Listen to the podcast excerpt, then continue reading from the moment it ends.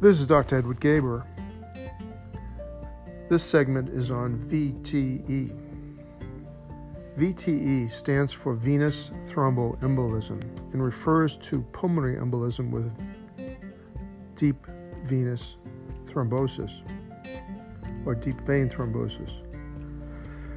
Pulmonary embolism can cause pleuritic chest pain, pain on breathing, or no chest pain at all, or just rapid heart beating or faintness, or just loss of consciousness is the only symptom. One study showed a 17% risk of pulmonary embolus in patients with sudden syncope or loss of consciousness. There may be shortness of breath and or low oxygen levels. Only occasionally do we see bloody sputum VTE is more common in people over 55, the obese, and sedentary patients, especially if they're bedridden or in a plaster cast or with paralysis. Patients with active cancer are very susceptible to VTE. DVT, or deep vein thrombosis in the leg, can manifest as edema, redness, heat, pain, especially dependency pain with standing, deep tenderness in the calf or Hunter's canal in the mid thigh, and a positive Homan sign with calf pain with dorsiflexion of the foot. Point of care compression, ultrasonography, is readily available in emergency departments. My handheld ultrasound machine for use in my medical office fits in the pocket of my lab coat and shows excellent images on my iPhone. Pulmonary embolism is the most common cause of death in pregnancy. Predisposing factors are hypercoagulability, venous dilatation in the legs, pelvic vein compression by the enlarged uterus, pulsations of the right iliac artery on the left iliac vein, and vascular compression with delivery. Pulmonary embolism occurs from clots from the legs or pelvic deep vein thrombosis. Air embolism and amniotic fluid embolism is rare in pregnancy. With pregnancy and up to six weeks post delivery in women heterozygous for antithrombin 3 and protein C and protein S deficiency, DVT is common. One study showed an 18% chance of DVT during pregnancy and a 33% chance post delivery in women with type 2 antithrombin 3 deficiency. 7% and 19% for protein C deficiency, and 0% and 17% for protein S deficient women. Leiden factor 5 is present in 5% of Caucasians, and if heterogeneous, increases the chance of DVT from 1 per thousand per year to about 6 per thousand per year. In 1%, the Leiden mutation is homozygous and gives an 80 per thousand per year incidence of clotting. Not everyone with Leiden factor expresses the clotting abnormalities, however. Factor 2, the prothrombin 20210A mutation, increases the chance of DVT to 2.5 per thousand per year for one copy and 20 per thousand per year for two copies. There is a much higher risk in patients that have the combination of both factor 5 and factor 2 defects.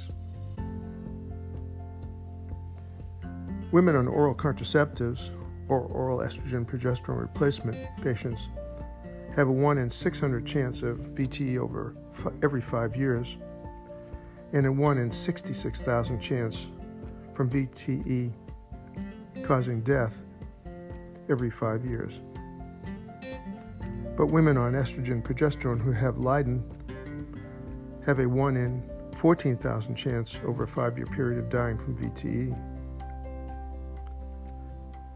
Doing blood tests, however, to find these genetic abnormalities of clotting prior to pregnancy or prior to initi- initiation of estrogen or prior to high risk surgery or prolonged immobilization is only recommended if the patient has several first degree relatives with VTE before age 50. This is because the congenital clotting abnormalities are either rare or poorly expressed as disease. The Wells criteria at medcalc.com can be used to judge the probability of DVT, but it cannot be used for upper extremity DVTs. Upper extremity DVTs, by the way, have about a 6% chance of pulmonary emboli, whereas proximal lower extremity DVT has about a 32% chance. If VTE is felt unlikely, the PERC rule, P-E-R-C, pulmonary embolism rule-out criteria, is also on medcalc.com and can be used. If none of the eight PERC criteria are present, there is a less than 1% chance of pulmonary embolus. The criteria are age over 50, pulse rate 100 or more, oxygen saturation less than 95%, one sided leg edema, blood in the sputum, recent trauma or operation, recent pulmonary embolus or DVT, estrogen use. Also, if pulmonary embolus is less likely, it can be ruled out without the need of further testing by the age adjusted D dimer test age times 10 nanograms per milliliter.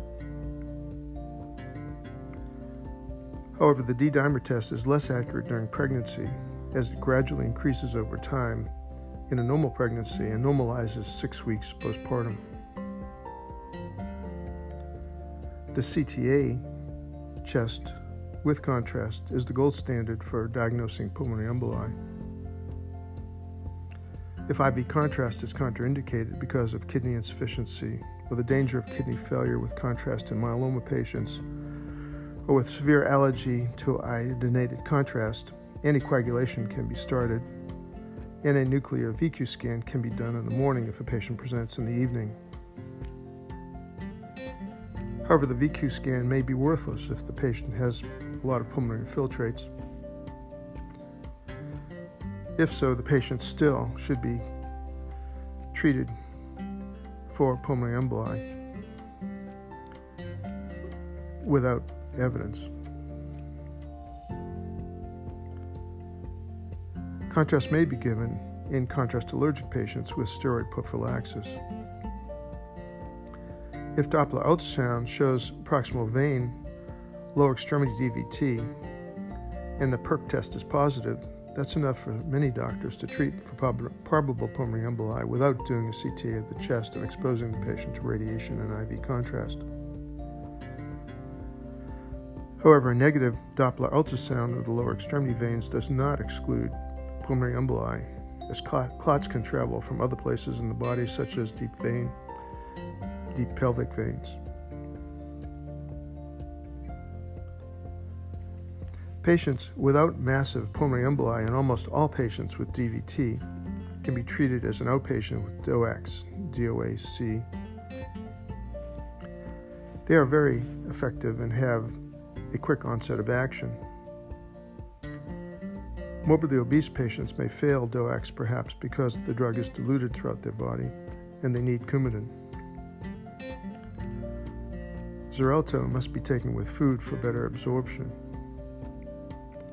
antifungals, HIV treatment, and anti seizure drugs such as Dilantin and Tegretol can interfere with DOACs. DOACs cannot be used with significant kidney disease, antiphospholipid syndrome, heparin induced thrombocytopenia, or splanchnic vein thrombosis. Low molecular weight heparin should be used in cancer patients with VTE but DOACs are suggested in patients that refuse to do low molecular heparin injections daily, which is almost all patients. Patients with cancer and low platelet counts are treated with lower dose low molecular heparin unless they have HIT as suggested by their 4T score suggesting heparin-induced thrombocytopenia. Coumadin is contraindicated during pregnancy except in women with mechanical heart valves. Coumadin can cause skin necrosis in patients with protein C deficiency. GI bleeding secondary to Coumadin is the number one cause of adverse drug event mortality in hospitalized Medicare patients. In pregnancy, low molecular heparin is the drug of choice and is continued for six weeks postpartum for prevention and three weeks postpartum for the treatment of VTE.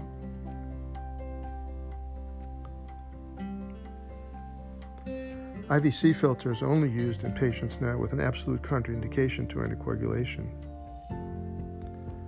Complications and increased overall mortality occur with IVC filters.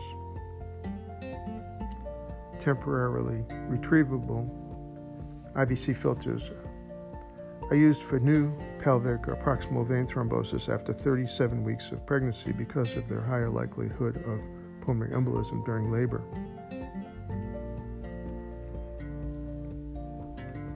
Isolated distal leg DVT and isolated segmental pulmonary emboli without DVT need not be treated. If superficial vein thrombosis is above the knee, extensive or severe, close to the saphenofemoral vein junction, associated with a recent operation or 5 centimeters or more in the lower leg, we treat with 6 weeks of Xarelto 20 milligrams a day, and ultrasound every two weeks times three to look for progression into the deep veins. Remember, the popliteal vein is a proximal vein. For major provoked DVT from surgery or trauma, only three months anticoagulation is recommended. For unprovoked DVT or minor provoked DVT, minor unprovoked being from pregnancy, minor surgery, long car trips, or immobilization. We anticoagulate for three months and then give low dose Eliquis or Xarelto, 10 milligrams a day of Xarelto forever. Unless there is a high risk of bleeding as determined by the 2016 CHEST guidelines, as the risk of recurrence within five years is 30% in unprovoked and 15% in minor unprovoked. There may be a modification of this recommendation for women under 65 with BMIs less than 30 without post-phlebitic syndrome and D-dimers less than 250 micrograms per liter after six months of anticoagulation. We don't use the HAS-bled, guys, HAS-bled guidelines as they were designed for atrial fibrillation patients. Patients with DVT associated with cancer or clotting problems with thrombophilia are treated the same way as patients in the unprovoked category.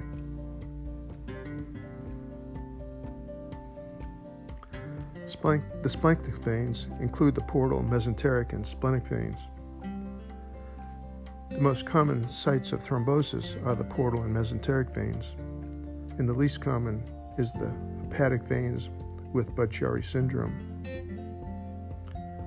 Splanchnic vein thrombosis is a much less common and unusual site for VTE. Budd-Chiari syndrome can quickly cause liver necrosis, liver failure, and death. It is more common in Asian women in their 20s and 30s. Mortality from mesenteric vein thrombosis is 20% within 30 days secondary to bowel infarction. Use of reversal agents for bleeding with DOACs show no better outcomes. Use 2.5 milligrams of oral vitamin K if there is no bleeding and if the INR is over 10 with Coumadin overdose use prothrombin complex concentrate or FFP and vitamin K 5 to 10 milligrams IV for life threatening bleeding or urgent surgery. Download the MAPPP app for perioperative care in anticoagulated patients. Catheter directed thrombolysis of DVT is only recommended for the patients with threatened limb loss.